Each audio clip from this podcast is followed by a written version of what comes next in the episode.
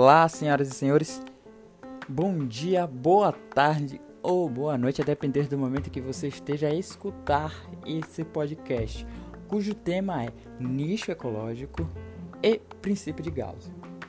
Antes de mais nada, quero deixar bem claro que o nicho ecológico nada mais é do que o desempenho de uma espécie num determinado ambiente. Como exemplo disso, posso trazer o leão, que se alimenta de zebras na savana africana.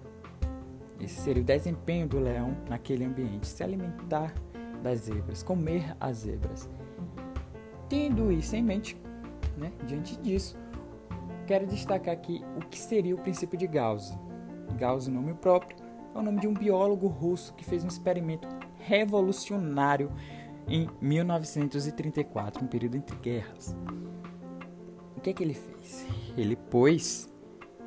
Ele fez uma pesquisa com duas espécies de paramércios.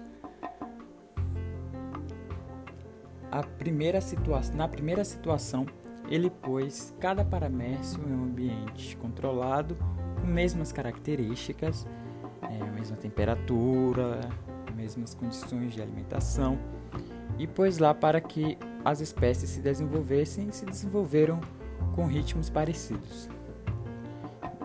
Após isso, ele pegou as duas espécies de paramércio e colocaram no mesmo ambiente.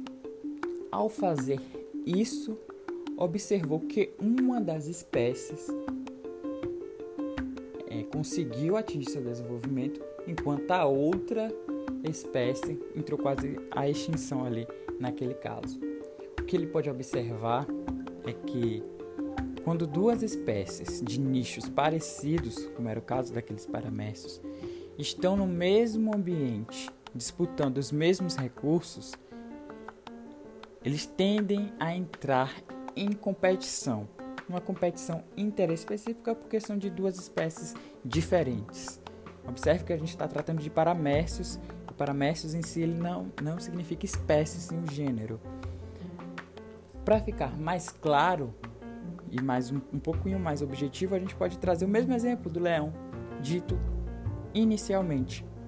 O leão ele se alimenta de zebras na savana africana, porém existem outros animais, vamos supor que o leopardo, que também se alimenta das zebras.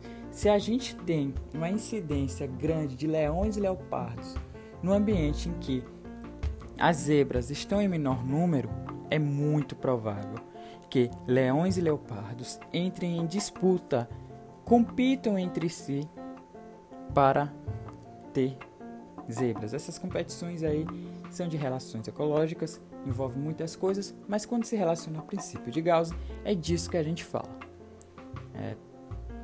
Estamos chegando ao fim do podcast e espero que tenha sido proveitoso.